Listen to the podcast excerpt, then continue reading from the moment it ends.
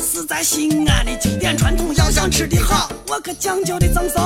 莫要自己背，还得配上辣子酱跟糖蒜，料中味中肉烂汤浓，还有暖胃功能。伙计，汤给咱弄得快点。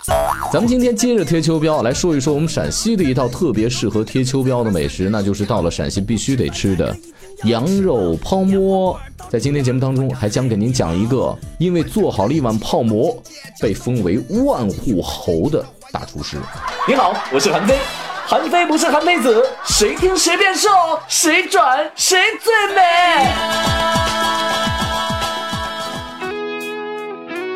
首先问大伙一个问题，很多人都说他去陕西吃过羊肉泡馍，可是对羊肉泡馍的评价褒贬不一。问一下您，羊肉泡馍您去的时候是什么时候去吃的？早上、中午还是晚上？早上得多早呢？陕西遍地都是羊肉泡馍的馆子，但是谈得上真正好吃的屈指可数。所以说，你必须得找一老陕西带你到正宗的泡馍馆子去吃泡馍。一般陕西人的习惯就是早上起来去吃泡馍，多早呢？举个例子吧，我那时候上高中，每天早上五点五十上早读课，基本上五点钟就下馆子吃了。最晚最晚，我记得一般也不会超过早上的十点钟。十一点去的时候，估计运气好能碰上最后一碗汤，运气不好就没了。陕西人吃泡馍一定要在早上很早的时候。它有个极大特点，就是首先它的馍是死面的，比较耐饿。另外呢，它的羊肉和羊肉汤热量比较高，尤其是适合天凉了以后能够帮我们耐寒。陕西人吃一碗，陕西人吃上一老碗的羊肉泡馍，基本上这一天干活都不觉得饿。当然，羊肉泡馍也没有必要天天去吃了，因为本身羊肉的热量比较大，吃多了会上火。所以说，我们基本上，我记得我们家小时候吧，一周吃一到两次，冬天的时候可能次数会稍微多一点点。呃，我们对于羊肉泡馍是有一种特殊的情节的。我记得就是今年过年春节回家，我因为工作比较晚嘛，到家已经是春节的最后一天了。我到了之后，然后第二天就三十儿了，要过年了。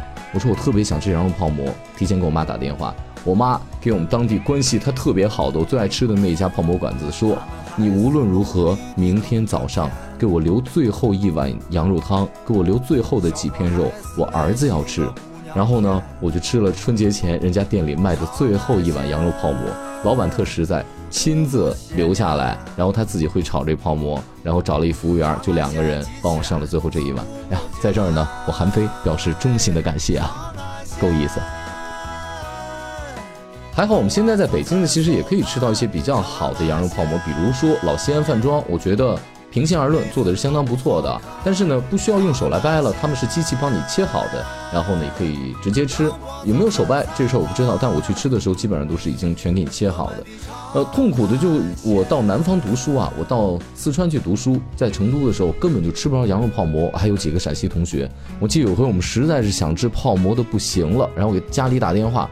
给我们寄了那种袋儿装的某大品牌老字号的羊肉泡馍，当然在店里吃的那家是不错的。寄过来之后，我们就自己按照他那方法，那种跟方便面装的一样，我们泡完之后，我们所有的陕西同学，我们那一刻集体世界观崩塌，终于吃到了人生最难吃的羊肉泡馍啊！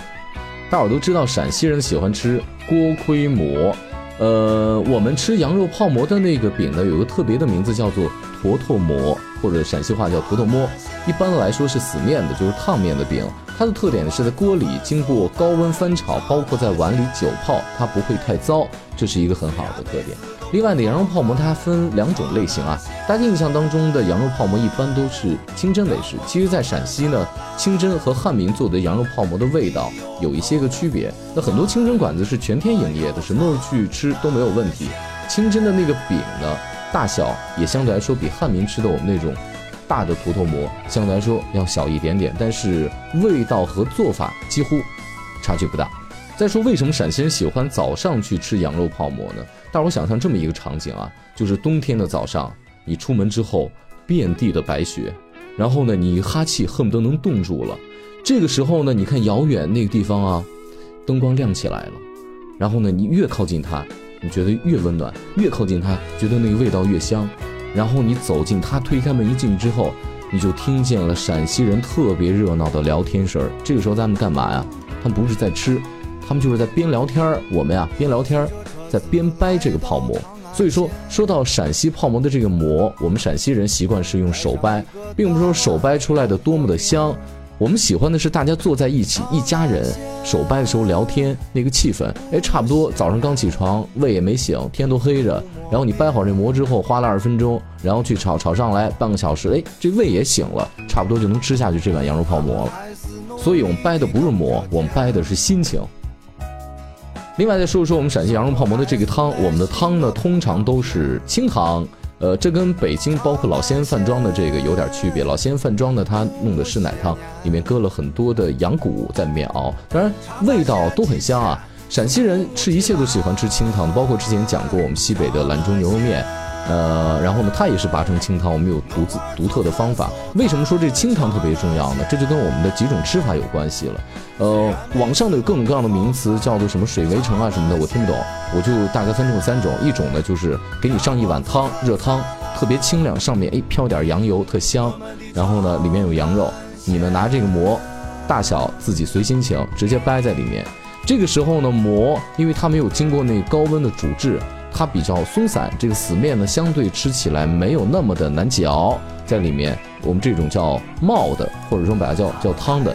另外一种就是在锅里面炒，通常炒的时候呢汤不宽不稀，基本上吃完之后，哎，这个碗里这汤也就没有了。这种相对来说是比较筋道的，因为它死面的嘛，炒完之后很筋道，然后也特别的入味儿。这款是我最爱的，还有一款。就是叫做小炒，或者陕西话叫做干薄，就是一点汤都没有，极其的干。通常的那个小炒里面还会加一点醋在里面，我不知道为什么是酸辣口的。当然这个呢我不太爱吃，有一部分人特别的追求它，吃那种小炒干不拉几的，然后单要一碗清汤在旁边喝。我在想是为了占便宜啊，吃一碗羊肉泡馍，然后再送人一碗汤，我不确定啊。还要说一说，就是我们陕西这个羊肉泡馍，它的标配了。这碗泡馍搁在那儿够吗？不够，它必须标配糖蒜和煮辣椒。羊肉泡馍基本上我们认准了老馆子之后呢，做的都特别的好，味道一直非常的稳定啊，就是都是那个羊油的味道特别的香。但是呢，这个糖蒜就不一定了，因为糖蒜呢通常是可以免费吃的，你可以吃很多头蒜，所以说很多饭店的糖蒜是供不应求的。这有一个问题了，就是腌的腌好糖蒜不够，所以很多糖蒜是没有味道的。为此呢，很多的老饕，包括我妈，就想了一辙。我每年，我妈会给我们拿那罐子，给我们腌两罐糖蒜，那味道那叫一个浓啊，那叫十里飘香啊。那我妈那罐子一揭开，整个楼道都是糖蒜的味道。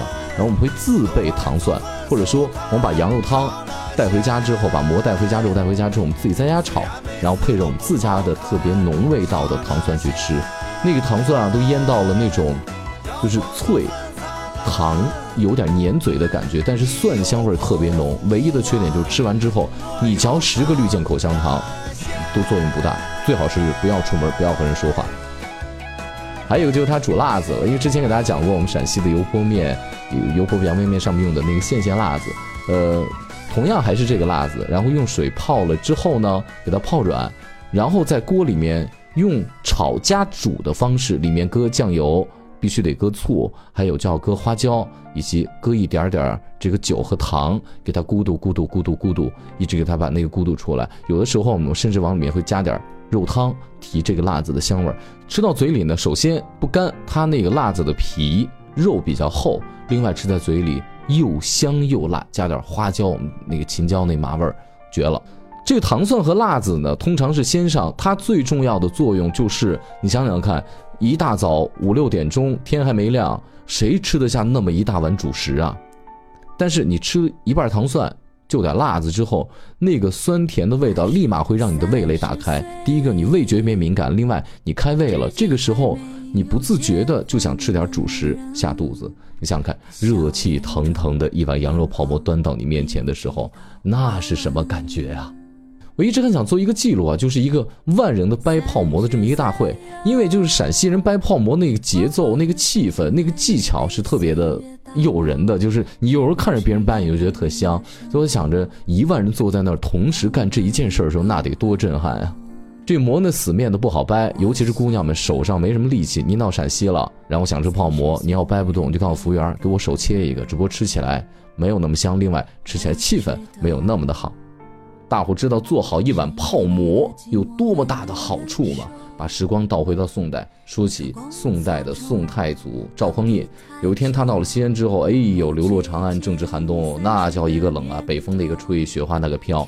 哟，他一他一看这兜里就是一张冷饼，实在是吃不下去。哎，他看街边有一个卖羊肉汤的，然后呢，人看他可怜，给他送上了一碗热气腾腾的这个羊肉汤，他就把他。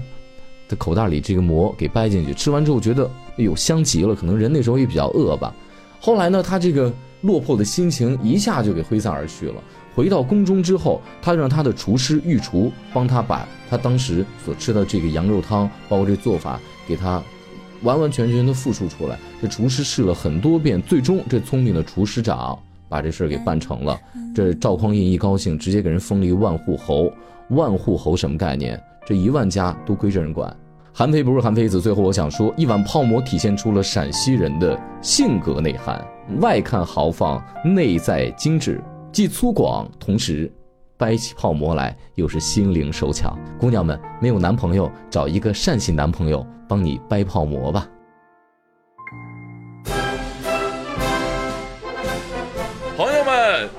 今天给大家推荐一个非常优秀的年轻人，谁谁谁？一个并没有吃胖的美食节目主持人，韩非。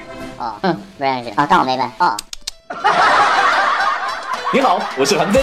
韩非不是韩非子，谁听谁变瘦，谁转谁最美。